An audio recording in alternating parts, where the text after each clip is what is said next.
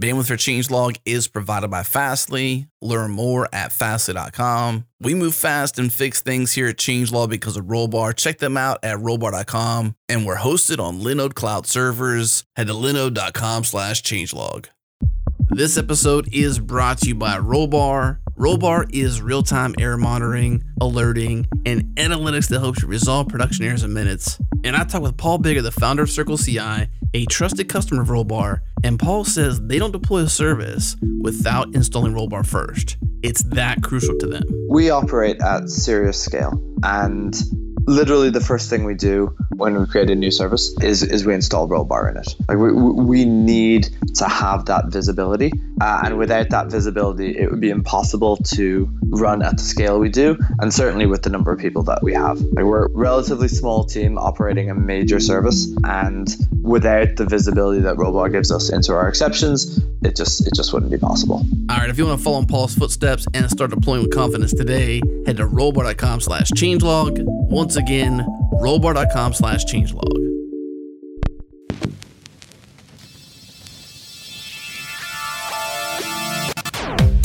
Welcome to JS Party, a weekly celebration of JavaScript and the web. Tune in live on Thursdays at 1 p.m. Eastern, 10 a.m. Pacific at changelog.com slash live. Join the community and Slack with us in real time during the show at changelog.com slash community. Follow us on Twitter. We're at JS Party FM. And now on to the show. Hello, world, and welcome to an interesting edition of JS Party. We're trying something new. You know, like we like to experiment around here, and we have a brand new segment that we're calling Yup Nope.js, which is was an awesome library by our very own Alex Sexton back in the day. This is a debate. No, it's not inspired by the current United States political debates. It's an idea from Feross to come up with a premise and talk about it, and have people take different sides and see what happens. So we're going to see what happens here. We should state up front that we aren't necessarily representing our own beliefs. We're representing the side that we were assigned, and I'm your humble moderator and the assigner of sides. We have two teams. Team Furball, made up of one part Feross and one part K-Ball. What's up, guys? You're teaming up. How's it going? Yep. We're gonna find out how it's going real fast. Team Short Skull, Yeah. made up of Divya and Chris. Uh, representing the Nopes. What's up, Divya? What's up, Chris? I mean, nope. You have to be way more negative here. Divya. Denied. So that's the idea. It's yep, nope. We have two teams. Ross and K-Ball representing the yeps, Divya and Chris representing the nopes. The premise we hope you'll find interesting and one that honestly a lot of us could represent either side. I feel strongly both ways, which is a, quite a conundrum. Is that websites should work without JavaScript. That's the premise. Websites should work without JavaScript. And on the yep side of that is Feross and K-Ball, and on the nope side of this debate is Divya and Chris. By the way, we would love to hear from you. If you love this segment and you want us to do it again, let us know. If you hope it disappears and never reappears ever again in the history of humankind, let us know. You can comment on the discussion page on changelog.com. You can let us know on Twitter. You can send a, par- a carrier pigeon. We don't care. However, you'd like to let us know, we would love for feedback because we are very much experimenting. So let's get on with it. Well, and it's it's super simple, right? They just have to say yep or no. That's right. You can yep this episode, you can nope it. But we'd, we'd appreciate a little stronger, what do you call them? Arguments than just yep or nope. So let's start. Segment one. This is going to be starting with Team Furball. Person one is Feross. Feross, you got four minutes to introduce your side of the argument. Websites should work without JS, and you are going to say yep. Go ahead. Great. Okay, so our premise is that websites should work without JS. And I want to start by emphasizing the word websites in the premise. So, is an important distinction to make here between websites and web apps. So, because the premise is focusing on websites and not web apps, I think that it will be a lot easier for our side to argue this premise. We're talking about websites which are devoted to mainly conveying content to users, not delivering an interactive experience. And so I want to just in advance say to our listeners that if our esteemed opponents on the other side try to switch their argument, so switch the argument to focusing on web apps, that uh, that's not the right way to, to be thinking about this debate.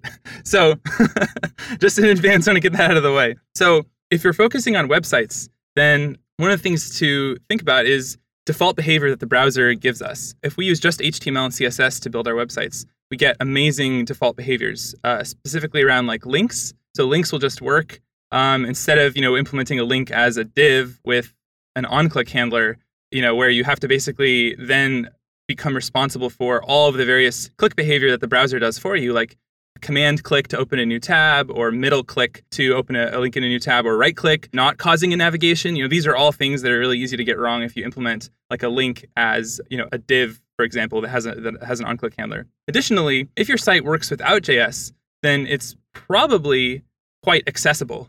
Uh, it may not be perfect, but it's probably quite good. Building a site that works without JS and then, you know, so disabling the JS and, and testing the site out is a great way to sort of see how uh, some accessibility tools will experience your site.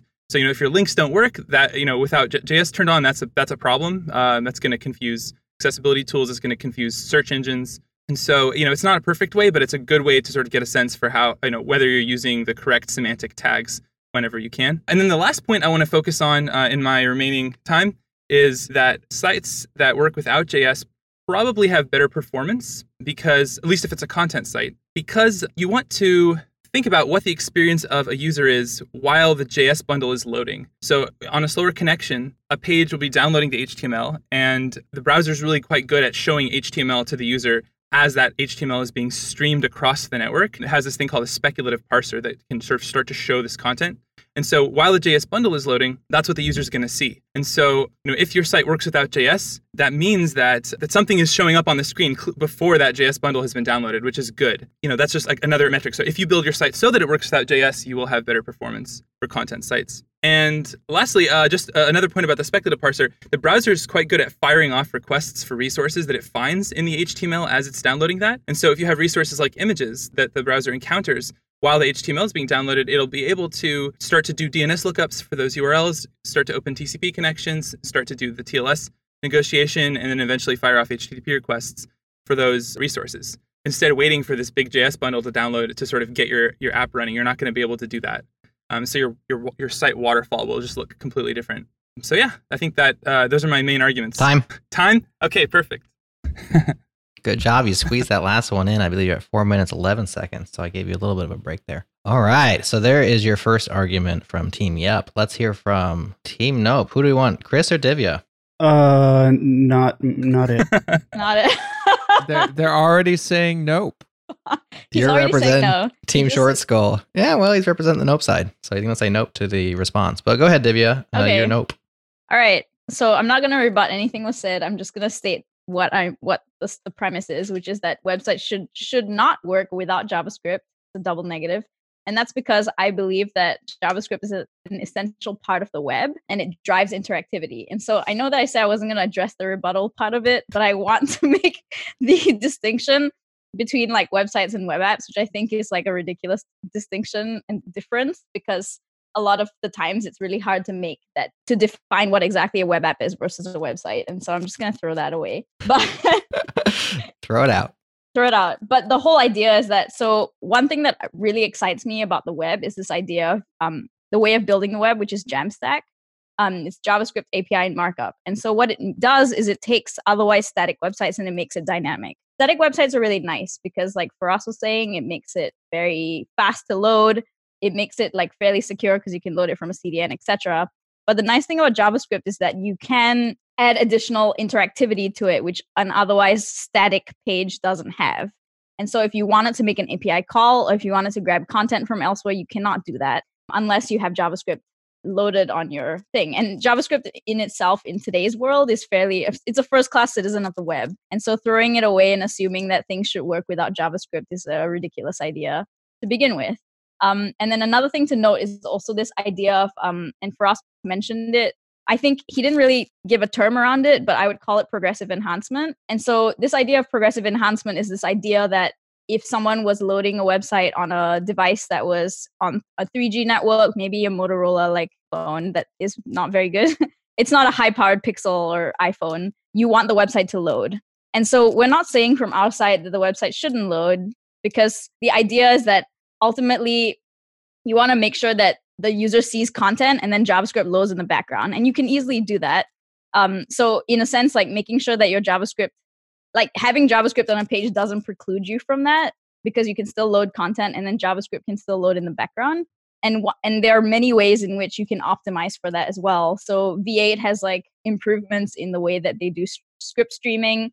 You can also have access to service workers, which are really nice because service workers give you a, an ability to do background app sync and do like additional app cache stuff, which is app cache was before service workers, but essentially you can cache resources that you need access to, which is really nice because it gives you the ability to optimize for offline as well, which you can't necessarily do if you did not have JavaScript loading. And so I would argue that a lot of the things that make a website terrible with JavaScript is more a lack of a developer practicing like using good practices. For example, when someone says that JavaScript isn't loading or JavaScript load is too much and it's taking really long to load, the time to interactive is very long.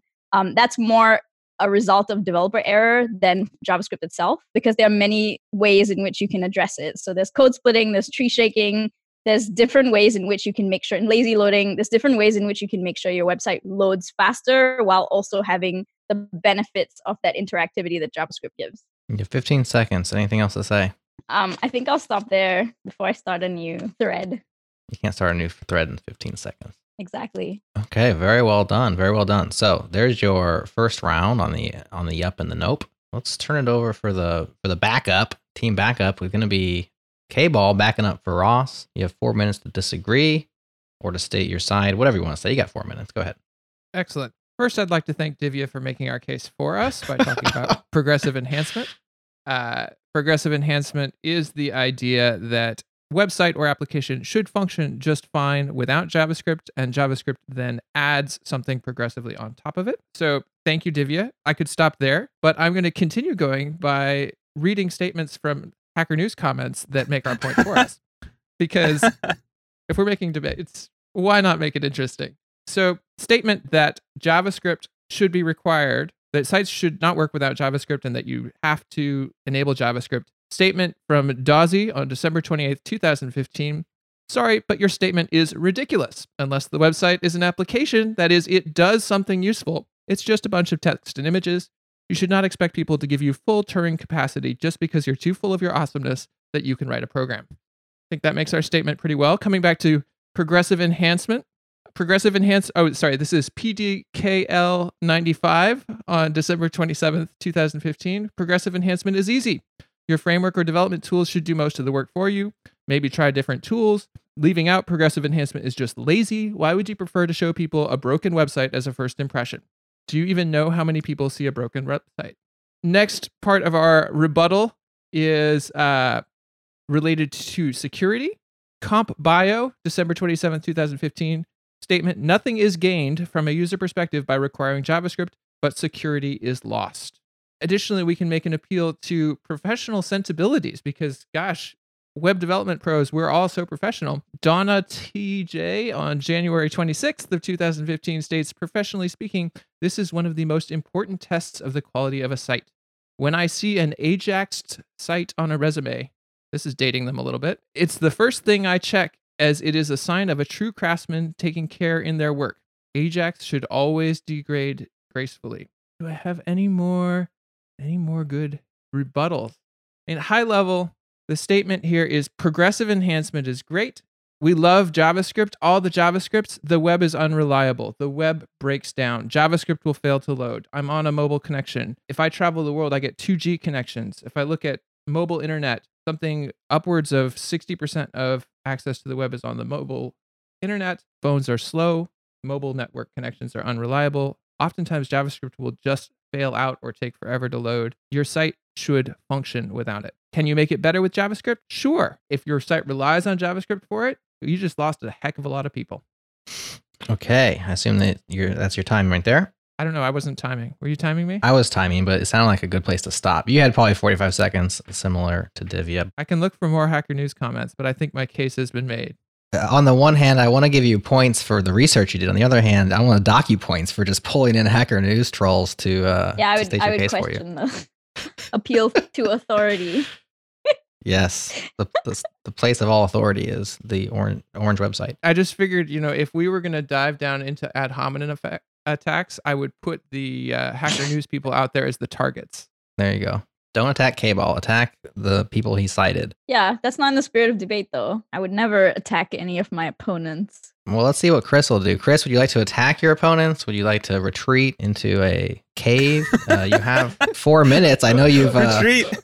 I know you've passed it to uh, to Divya once already. I hope you got something up your sleeve. All right, the rhetorical question that the Hacker News troll asked, which was, "Do you know how many people see a broken website?" Well, I'm going to say the the number is very few because most of those people are angry Hacker News trolls who use the NoScript extension and then uh, use it as a opportunity to shame websites that their their websites don't work without JavaScript. The other people that don't see the JavaScript uh, when they visit a website are, are probably using text browsers. Uh, this is also probably a subset of the angry nerd on Hacker News comments. And the other people may be somebody using a feature phone. And it, it just kind of depends, like whether or not the people using feature phones are your uh, website's intended audience, and whether or not those people actually expect interactive browsing experience on their feature phone. The other the other point I'd like to make then is if your audience excludes people who who don't necessarily have JavaScript running, and this this we can say this is you know not their choice. Choice, I mean uh, the angry nerd who turns it off. If you're expecting your audience to have JavaScript, it may not be pragmatic to spend the engineering resources to make your site degrade when it's been designed from the ground up as an interactive experience. And so uh, oftentimes it may take extra work to get that done. And, uh, you know, designers may need to go in and say, okay, this is what the site's going to have to look like when there's no JavaScript. This is how things are going to have to act. And, you know, as a developer, there's always this push and pull between uh, the time that, that you're allowed and the resources you're allowed and, and, and time to ship. And it may not be pragmatic, it may not make business sense.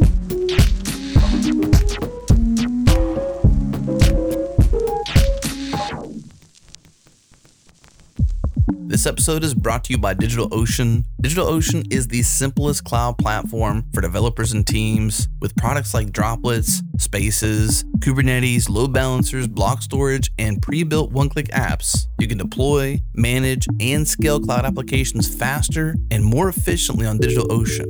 Whether you're running one virtual machine or 10,000, DigitalOcean makes managing your infrastructure way too easy. Head to do.co slash changelog. Again, do.co slash changelog.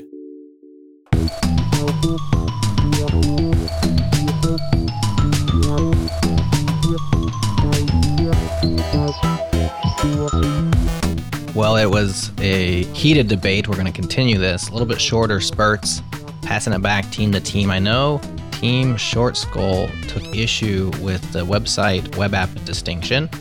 I know Team Furballs loves that distinction, but do they really believe it? I don't know. We'll find out more. Let's let Short Skull speak more about that distinction or any points that you want to make in rebuttal to the Furballs. Go ahead. I thought it was their turn.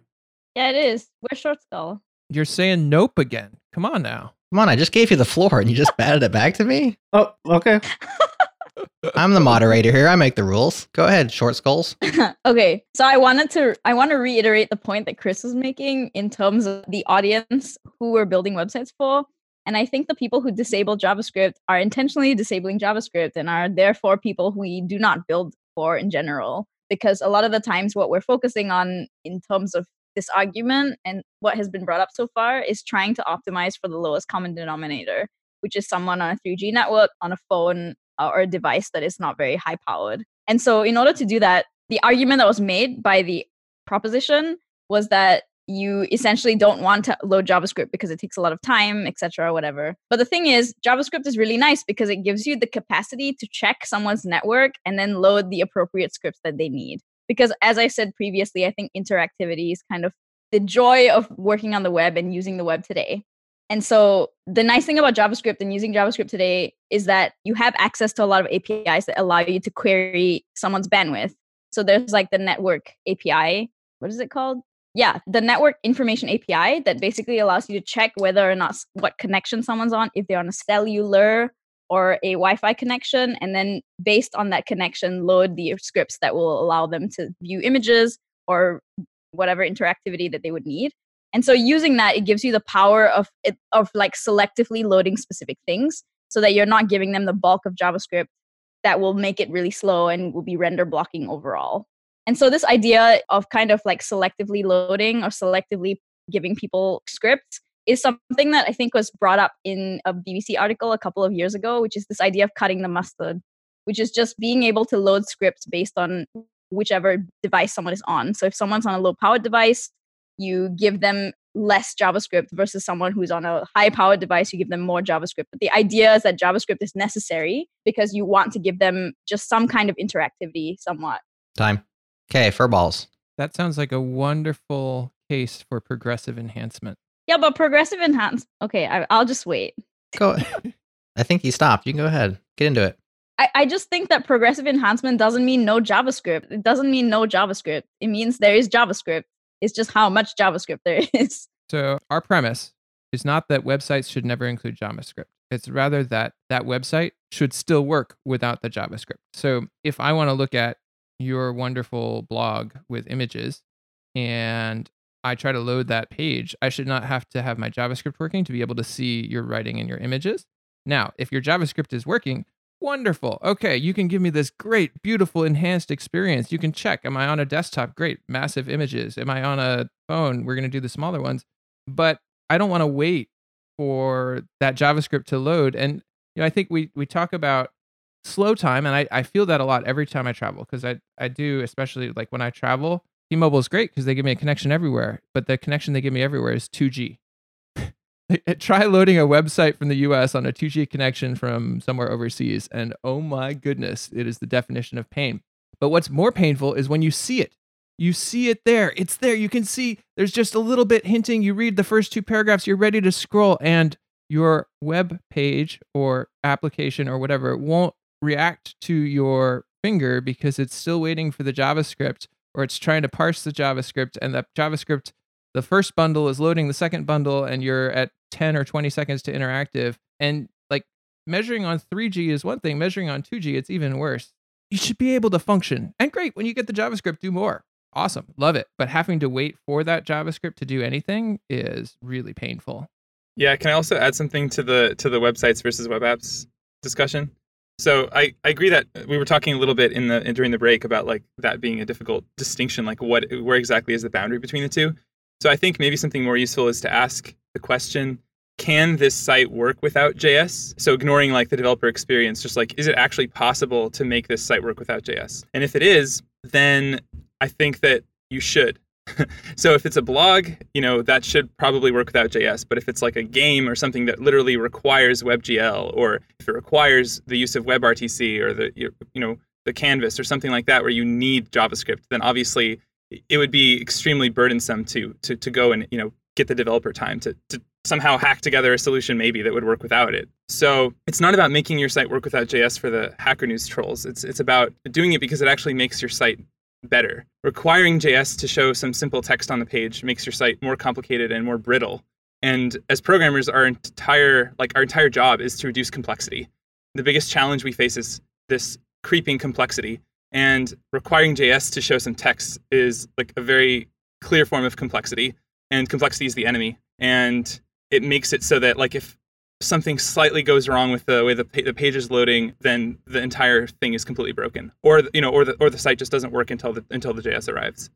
I rest my case. Short goals. Chris. Uh, I I had a thought. Come back to me.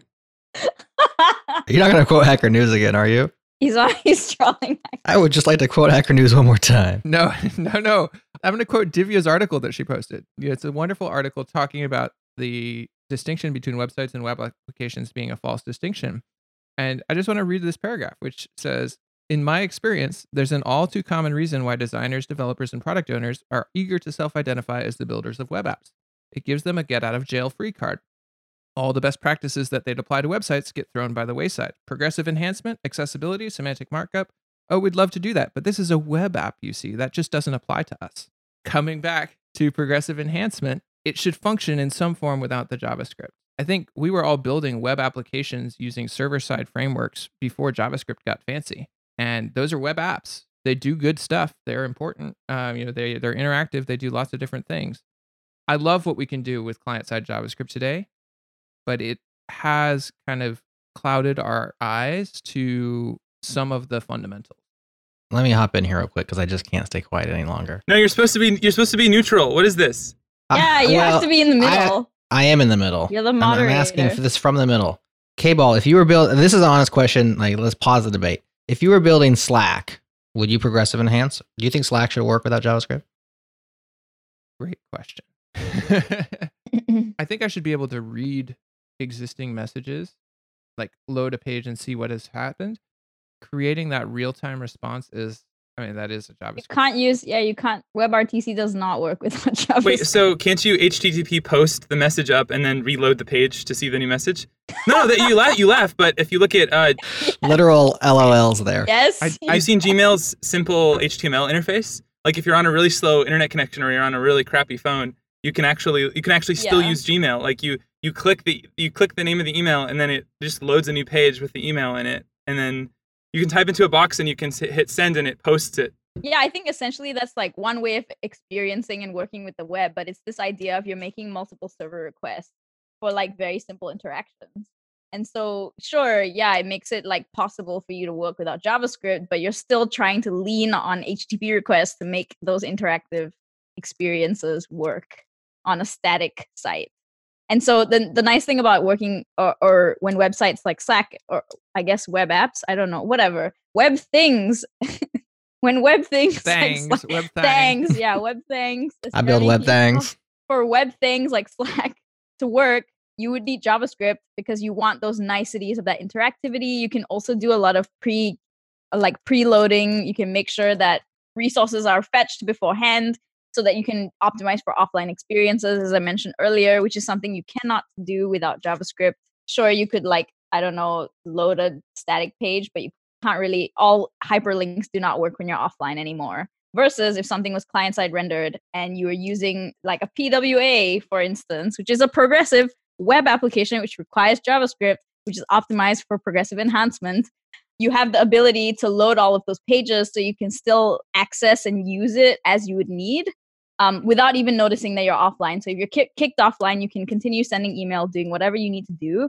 And then when you come back online, all of those actions are then sent over the wire. And so that's the nice thing about JavaScript and why web apps or web things like Slack need JavaScript. I wanted to jump in and, and, and talk about one one point that's been mentioned in passing, which is accessibility. Uh, it's a misconception that sites with JavaScript are inaccessible, especially to like screen readers, right? So nowadays, like a, a screen reader does not care about your JavaScript. The way a screen reader works is it cares about the markup. And regardless of whether or not your site has JavaScript, if that JavaScript is good or bad or whatever, if your markup is not semantic, if if you're not using um, like the ARIA attributes and accessibility features built into the HTML platform, then your site will be accessible, regardless of JavaScript. And so, uh, just because a site needs JavaScript doesn't necessarily mean it's it's going to be inaccessible to to a screen. By the way, on, on that point, I just I just meant that if you um you already have something like a server side rendering set up, and you know you're getting HTML back from the server, and then you disable JS, that's just like an easy way to test whether you are using all of those nice, properly semantic tags, right? Because now you don't have all the like on-click handlers attached to stuff that the JavaScript would have done. You just have the raw elements. It's just a nice way to. It's just like a nice, easy way to test whether your site is like minimally accessible. Do you agree with that? Yeah, I have no idea. Sure, it, was that was that was that an argument? I thought you were just Oh, okay. commenting. to jump on Chris's point a little bit, I think it is 100% true that the idea that JavaScript is not accessible is a misnomer. One thing that I think is overlooked is that HTML and CSS are accessible by default in the sense that the languages are simple enough and declarative enough that browsers, screen readers, etc., can figure out the right way to interpret them for their medium. Whereas with JavaScript, you've taken a lot of that control away from the browser by default. You've said, I'm going to control all of it. And now you have to put it back and you have to re add those accessibility features and functionalities to make sure that stuff continues to behave. I actually disagree with that. Just because I think that, like, sure, HTML and CSS are give you attributes to make them accessible, but you don't get access to the the accessibility model or the I think it's the accessibility object model because it just automatically does that for you. So all you have to do is use those attributes and then it it just does those parsing and it orders everything as it should with the screen reader. But there's this idea of the accessibility object model. I don't think it's default at the moment. I think it's still like in standards, but that's essentially a JavaScript API that gives you access directly into the object, the the AOM or accessibility object model, which then allows you to move around nodes and make it such that you can organize how exactly you want your site to be viewed with the screen reader. Because if you were to use just automatic HTML, CSS, like ARIA attributes and so on, you're kind of ceding control to how exactly those the standards work. But with the AOM, you get to actually manipulate that yourself. So you can create a specific user experience for screen readers if if that's something that you would like to do. And it needs JavaScript. And it needs JavaScript. I don't think that we're disagreeing on that because you know, the browser and already knows how to create that experience for its built-in stuff, right? So like if you have Yeah. a select HTML element, that element is accessible because the browser understands how does the select work. You know, screen readers understand how that works. You don't actually need additional ARIA attributes to explain a select element. It just it functions. They know how it works. Similar to the rest of form elements, various other things until we decide that a select element is not good enough. We want a combo box, and we're going to implement this all in JavaScript. Now we have taken control back, which is true. We ha- now have more control, but we've also taken information, and we need to now add that back explicitly with JavaScript. One nice thing you can do, by the way, is just use a select element and then enhance. Like the JS can sort of the JS can see the select element there and then replace it with something you know at runtime, so that if so if the JS doesn't actually load, then you still have the select element, which might not be as nice as your fancy little component widget thingy majigger, but will still work.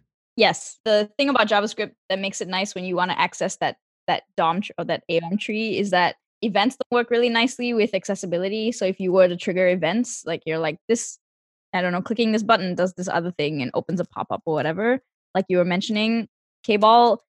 Currently, there's no way for you to manage what exactly happens with the accessibility tree. And so if you want that interactivity to work, which is often the case, then you would need access to that tree so that you can make sure that the event propagates properly and that screen readers have the ability to handle that appropriately without just like it bubbling up to I don't know wherever it goes, which is very jarring because in general accessibility is a jarring like viewing the web as a someone who has um, an impairment is very frustrating. And so the ability to handle those events as they propagate, because events are obviously what happen, like event delegation, all of that things is kind of standard on the web at this point. Once you add JavaScript. Yes, it's it's standard. It's it's fairly standard. No, absolutely. I mean, I think part of what you're highlighting here, if I'm understanding, is just the current tools for making JavaScript accessible are insufficient. I'm going to appeal to authority and read some quotes at this time. Okay. I've lost complete control of this panel. Go ahead, Okay. Ross. The first quote No code is faster than code. Okay. Second quote The code you write makes you a programmer. The code you delete makes you a good one. The code you don't have to write makes you a great one. And next quote Are you getting these off of fortune cookies or where are these coming yeah, from? Yeah, where are these from? Confucius says, I, I can't disclose. What? Uh, are they free copy? Is, is the copyright available such that we can put them on t-shirts? Who, whoever said this is going to be objectionable and we're going to disregard them? yeah, exactly. yeah, yeah. Authority doesn't work as well when the authority is anonymous. Right? yeah. All right, all right, last quote, last quote. In, inside every large program, there is a small program trying to get out. Also, I would like, I mean, since we're talking about appeal to authority, I would like to quote Atwood's law, which is that any application that can be written with JavaScript will be written with JavaScript. And Ah. this was a positive thing. Uh, yes, very positive. Very, very positive. 100%. Very positive. It's a huge statement. You heard it here first.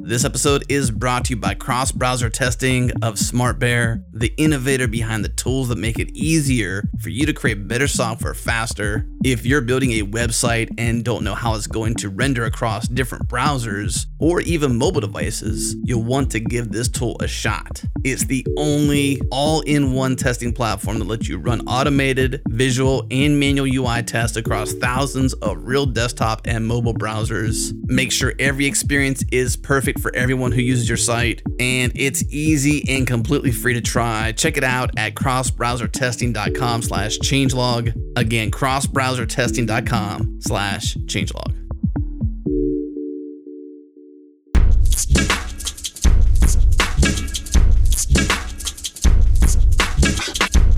All right, we're back for the behind the scenes of the debate. The post debate, you know, I like to talk about who wins, who loses. Well, we're not going to do that. We want you to do that, maybe, if you like. If you're on Team Furball, let us know. If you Yep. think the Furballs represent, if you're on Team Short Skull, Nope. holler back. The yups versus the nopes. You can click on the show notes. There's a discuss on changelog news button. We'll all be on that on that commentary, or hit us up JS Party FM on Twitter if you prefer. Let us know what you think. Now let's let's actually represent our real thoughts versus the pre-assigned ones that you were forced to represent. Curious what y'all really feel about this. I'm firmly in camp. It depends, which is the moderator, the moderate camp. But I do think the the distinction between web app and website is sometimes worth making, especially in extreme cases such as a Slack. I do believe it is not in Slack's best interests to simultaneously to build in a progressive enhancement way or to simultaneously have an HTML only version of Slack that they're keeping up to date with their other code. That's my own opinion. But if you can progressive enhance, please do. I do it on changelog.com all the time. For example, we have a JavaScript player that when you click the play button, it pops up. JavaScript takes over, uses the uh, all the fanciness to do the things. But at the end of the day, that play button is just an anchor tag which links directly to the MP3. So if you don't have JavaScript, it's just going to take you to that file, and your your browser will play it. So I do practice these things when they're easy, or maybe just a little bit more effort. But if it's orders of magnitudes more effort, I tend to be a little bit more of a pragmatist. That's where I stand. That's why I say it depends. Curious what y'all think about this in reality. I mean, I, I totally agree. I think obviously we have limited amount of time to work on stuff, and we have to prioritize the most important features and focus on features that benefit the most users. Just like you know, just like Yeah. yeah, just like it's the same thing as prioritizing fe- features that you're going to focus on building. You know, you wouldn't focus on a feature that benefits like a really f- tiny fraction of, of your users while you have other features that you could build that would help a lot more of them. So it's you know it's sort of like once you've taken care of all of the like easy stuff, then maybe if you have time, you can sort of think about making things really perfect and you know help, you know helping the sort of edge cases. Uh, that's a lot, is a lot how a lot of businesses operate. But on the other hand, accessibility is an example where you actually do take a lot of time and energy potentially to make a site work for a very small fraction of people. And so, you know, I don't know, maybe we should be thinking of the, the JS crowd as just another sort of smaller group of users that we should focus on. I don't know. I really don't know. Divya, you represented the Nopes. Do you believe in the Nopes, or were you just representing the Nopes? I, I mean, I was just representing the Nopes. I feel like all of us, like similar to everyone here, and I echo their sentiments in that we're pretty moderate in our views. Because I think in general in the web world, there's this idea of JavaScript eating the world. But I think everyone feels that pain point of how complexity causes more complexity because you're like, oh, you need JavaScript for this thing to work. And then you need JavaScript to like fix the issues that the JavaScript introduced and then it just keeps going, which is kind of like why Babel came about, and then Webpack because there was issues as a result of writing more JavaScript, and then also trying to be super cutting edge, like using arrow functions, but then arrow functions are not backwards compatible, so you need to polyfill, which requires JavaScript, and like all of this extra stuff, and then it ends up becoming this crazy mess of JavaScript. And so you're loading all of this JavaScript to load more JavaScript, and so it just becomes yeah. So in general, I think it's it's kind of a ridiculous conundrum that way, and I'm very much of the opinion of like I believe in progressive enhancement, as everyone has so far mentioned, just because I think that that's the ability to make sure that your site works in all scenarios. So because ultimately you want the content to load so people can at least see what's happening on the page. But of course, you also want to optimize for the time to first interactive because it's really frustrating if everything loads content wise, but then it's not it doesn't work. And so I believe it's kind of a balancing act. So you you don't go like, oh, no JavaScript at all, but you want to make sure that it works at a minimal amount. And so to make time to first interactive better, there's a lot of like ways that you can make sure you can use like HTTP server push. So you're making sure that your resources load as fast as possible so that time is is improved. And there's a lot more um like techniques. I think Addy Osmani wrote a post called The Cost of JavaScript in maybe 2017 or 18, talking about just how to make that time to first interactive, which is actually perceptible to people. People notice that. And so trying to improve that using various techniques as developers and trying to be responsible for that. KBall, you are strongly on the yeps. Are you are you strongly on the yep? Well, engineering is all about trade-offs. So as everyone has said, we make trade-offs. Sometimes it's the right choice, sometimes it's the wrong choice. Mm-hmm. Um, I do want to highlight something along this domain. There was a post on Brad Frost's blog recently that I will actually, we should probably put it on Changelog News. It would be great. But it was reacting to a tweet somebody posted, actually, somebody who was on our show at React Amsterdam, uh, Kitze. He said, You're working on a front end project. You can install max five dependencies. Which ones do you pick? And everybody's weighing in with their tools of choice and yada, yada, yada. And Brad Frost raises a really interesting point. Like, if you were to say you're working on a home improvement project, you can choose max five tools. Which ones do you pick? Like, your question would be, what's the project, right? Like, am I repairing a toilet? Well, I probably don't need my saw, right? Like, there's a lot of dependency on what you're actually trying to accomplish. But we have a tendency to have in in the web world because you know, all languages are Turing complete and we can do anything with anything. We have a tendency to say, okay, I have my tools and I'm going to apply that hammer to every project and it's going to look like a nail. And I think that that is a problem. And I think increasingly massive JavaScript frameworks fall into that hammer that we try to apply to every project um, and make every project into a nail. Um, and that has led to an industry wide tendency to have too much dependency on JavaScript. So I, I think you know the statement your site or application should work without JavaScript all the time, 100% of the time is not tenable, right? There are Slack is actually a great example. You know, I tried to rebut that a little bit in the debate, but like, yeah, Slack, it's literally about real time conversation. Right. It makes zero sense to have a static version of that.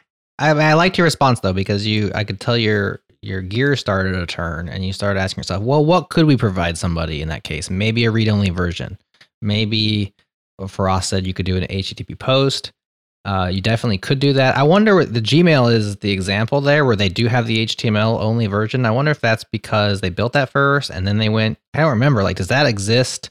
I would love to know if they're just like continually working on that, or if it's just like, well, this thing still works because we haven't changed our backend APIs. I would guess there's some segment of users that are getting some value out of it, or else they would have deleted it, like they've like they delete so many of their products. right. And if you have just so many million people using it, then that small percentage is still a large amount of people. Yeah, if I'm ever overseas and connecting through my phone through one of those super slow connections, I'm so grateful that that exists. Right? Like I'll, I'll be I'll have my laptop open because it's easier to deal with things on the laptop, but I'll be connecting through something that's really slow, and Gmail will automatically say like, "Hey, this our our JavaScript intensive experience is taking a long time to load. Do you want to go to the static version?" And it makes it possible to use Gmail in scenarios where otherwise you really can't. Like it's unusable. Mm-hmm. I am in that slice of users that once a year or so, I'm like, oh, I'm so grateful this exists. But if you think about an email client, it really isn't a thing that should require. I mean, the the fallback is you load a page, right? You read the stuff, you enter stuff into a form, you push submit, it posts it to the. It's a very normal web flow. Whereas something like WebRTC is dramatically different webflow, right? Anything that's ha- socket based stuff, dramatically different. And so they're really that that's where it's like, okay, is there a progressive hand enhancement? If if I'm building a collaborative video tool such as Appear.in, which we've we've tried and works pretty well, it's WebRTC. is there like a fallback for that where it's like, hey, we'll give you a ASCII version of what you guys look like, or you know, like what? So I that's why it, it does depend, and and I think Gmail even is a better has a more obvious fallback than a Slack or a video tool. One interesting thing about the Gmail example is maybe a better experience for you, K-ball, when you're traveling would be if if they actually got you know got their act together and added a service worker to Gmail. So then like all of the resources that it actually takes to like load up the Gmail UI would have already been on your computer. Entirely possible. Yeah, and then it would just be one API, re- you know, one API request to the server to get the new emails. I guess they do have Gmail offline now, right? I think so. Does that require like a? I forget if it used to require a browser extension or something. Mm. Chrome only, probably. Only works in Chrome. Actually, you can even enable. I guess you have to enable offline email for it to work, and it has to be on Chrome. Okay, yeah, it should just work out of the box. It's too Yeah. bad. All right. Well, any other thoughts on this topic? Go ahead, KBall. Oh yeah, I I think you know just coming back to this question, um, there is this sort of meta question that that gets thrown around periodically around developer ergonomics as compared to actual user value, and a lot of the overemphasis on JavaScript is around that developer ergonomics, and it's it's really focused there. And there are times when that's the right answer and the right trade off to make. And there are also times when you know it enable, as we just discussed, it enables a product experience that wouldn't make any sense in another world. However, I think we forget that it is actually a trade off very often, Mm. and we don't necessarily uh, look at the cost that that places on users. Um, we don't think about it. We're all using our high end MacBooks on really fast networks. We you know develop things close to the servers that we're using, so we rarely have things that don't respond or time out, and we don't you know really deal with those error cases t- nearly to the extent that we probably should. I think we also have a overemphasis on cutting edge and latest and greatest. You know, I think about Craigslist, right? Craigslist, every developer and every designer is like, oh, I'm going to build a better Craigslist. Craigslist is a piece of crap. Craigslist is using this old whatever. Millions of people still use Craigslist every day. And if they're over the age of 40, many of them like it better than the other options. Isn't that more of an argument for first to market and network effects versus like quality tooling? Like th- they use it because they're used to it. It's an argument that simplicity of use is undervalued in our industry. You know, if we have a design and it's two years old and we say, oh shit, this design is way out of date. I got to update it, right? Like my mom has not updated. I mean, now she's got Alzheimer's and whatever, but like even five years ago when she was still functioning, like she could not understand anything that changed fast, right? Like she was like baffled She wouldn't. something she was using changed. And that's not uncommon, right? Like I still get I'm frustrated with the new Twitter interface. What the heck? The old one was fine. This new one adds zero value to me and it it it's like like it's changed for change's sake. She wouldn't like LinkedIn very well. Every time I log in, LinkedIn looks different. I'm like, what happened? Like, how many people are working on this? Which shows how rarely I log in, I guess. Can you but- imagine if physical products worked the same way that uh, tech products do, like especially cloud cloud-based ones, where they can change uh, out from under you at any time? Like imagine if your toaster suddenly the buttons were like on the other side, rearranged. Yeah, like and you didn't even decide. Like you just wake up one day and like you can't find the buttons. And, like the the manufacturer's like, oh yeah yeah, we we changed them around, you know, following trends. But I think that's the that's the argument with microwaves and ovens, right? Just just like having all these extra settings that you don't need, where it's like, oh, for popcorn and for like chicken nuggets. Oh my gosh, I totally agree. I've always wanted to have a microwave that just has a plus 30 second button and nothing else. yeah, exactly. That's all you need. That's yeah, all you you just go want to plus, find. plus, plus, plus until Yeah. you get to the thing you want, and you're done. Maybe, maybe if you wanted two buttons, you'd have plus 30 and plus one minute. Or a dial. Oh yeah, a dial. Yeah, that's even better. Yeah. Simplicity is very valuable. And we as an industry dramatically underestimate that. Yeah, there's a really good book on that called um The Design of Everyday Things that goes into detail Mhm. on this idea of simplicity. And and to your point about developer ergonomics, I, I believe we brought this up before, but Alex Russell had a post about just this idea of the developer experience bait and switch, which talks about how developers tend to use JavaScript in a way that's better for them rather than for the users. And so he compares JavaScript to CO2 and just this idea that it's like a metaphor that as a polluter, you don't think about your emission, you just think about how it, the convenience to yourself. So let's say you're like, I want to get from, I don't know, Boston to New York. I'm going to take a plane because it's faster versus like, you know, taking a train or whatever. Um, but then you don't think, you don't think actively about the carbon emission that comes about from that decision. And then other people have to like deal with that as a result. And so Mm. I think it's similar with how we build websites and web apps, whatever web web things. The, the way we build things today is just this this concept of how will it make the developers happy, and as long as they're happy, the decision is a good one. Um, which I think is a false association. Yeah, and none of this is to say that we shouldn't have any emphasis on developer ergonomics yeah. or that we shouldn't have any, you know, that there's never a reason for a more complex interface or that, you know, we shouldn't have any change. It's just that all of these things, as everything in engineering, are trade-offs. They have consequences, and it is my belief that most people in the industry right now are not looking as closely at some of those consequences as might be um, valuable. One last thought back on simplicity before we call it a day. We mentioned making things simpler is better. I think it's Einstein quoted with everything should be made as simple as possible, but not simpler. I don't know if he actually said that, but remember the not simpler bit because you know maybe you're a chair manufacturer and you have the magical ability that Feross just mentioned of like changing products. And you think, you know, it's even simpler than a chair with four legs as a chair with three legs because that's one less leg. And so that's simpler. And so that's better, right? And then you pull a leg out from underneath your customer. So it depends. don't don't make it too It's just- simple. That smug smile. Full of puns. You're like, I, I made it funny. I'm just imagining somebody fall over. I'm just saying you just constructed this whole like statement in order to just say that one pun. Like, let me construct this entire statement. We see what you did there. and at this point, I will start quoting random jokes. This is quite a call out. As an appeal to authority, I will now start reading jokes. what do you call a cow with three legs? I don't know. You're going to have to tell us. Tri tip. What do you say? Uh-huh. Tri tip. What do you call a? All right, I can keep going. What do you call a cow with two legs? I don't know. Oh, gosh. Ten- Tender. I don't know. Lean beef. Oh, my goodness. Oh gosh. It keeps going. One one leg. This is an appeal to carnivores. Only carnivores. This is, you're being ex- exclusionary. What do you call a cow with one leg? Oh, gosh. He keeps going. I keep going. I I can do dad jokes all day long. Well, That- tell you know that that thing about you know uh, what can you talk about for thirty minutes with no prep? Bad jokes. Hundred percent there. Okay. Well, finish the, the logical conclusion. A one legged cow is what now? Steak. Oh, that's good. And then no legs? on the spot. Ground beef. Ground beef. Ground beef. Golf clap. We have to end the show, folks, before it ends itself. That's JS Party this week. Do let us know if you like our new segment. Yep, nope. We had fun. We'll probably do it again unless y'all hate it. So holler at us. We hope you enjoyed. We'll see y'all next time. Also, suggestions about maybe how to make the format better. If there was parts that you liked, parts you didn't Yeah. like, that would be really helpful.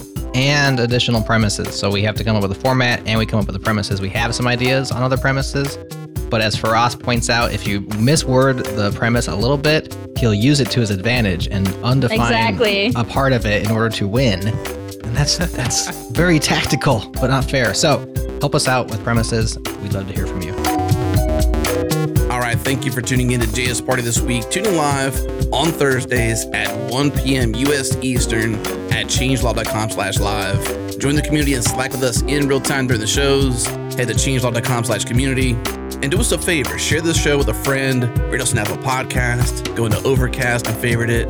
And thank you to Fastly, our bandwidth partner. Head to fastly.com to learn more. And we move fast to fix things around here at Changelog because of Rollbar. Check them out at rollbar.com. We're hosted on Linode Cloud servers. Head to linode.com slash changelog. Check them out and support this show. Our music is produced by Breakmaster Cylinder. And you can find more shows just like this at changelog.com.